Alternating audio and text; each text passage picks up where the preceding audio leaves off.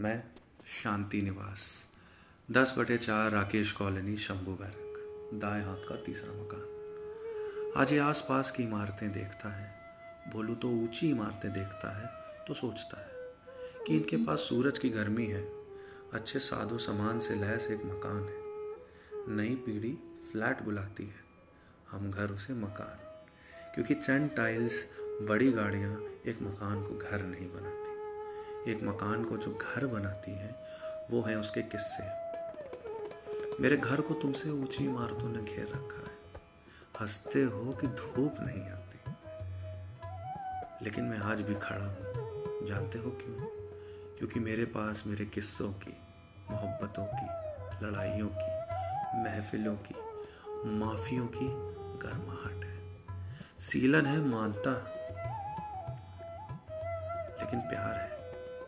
मुझे मेरे घर वाले छू कर पूछते हैं, तेरे को मरम्मत की ज़रूरत है?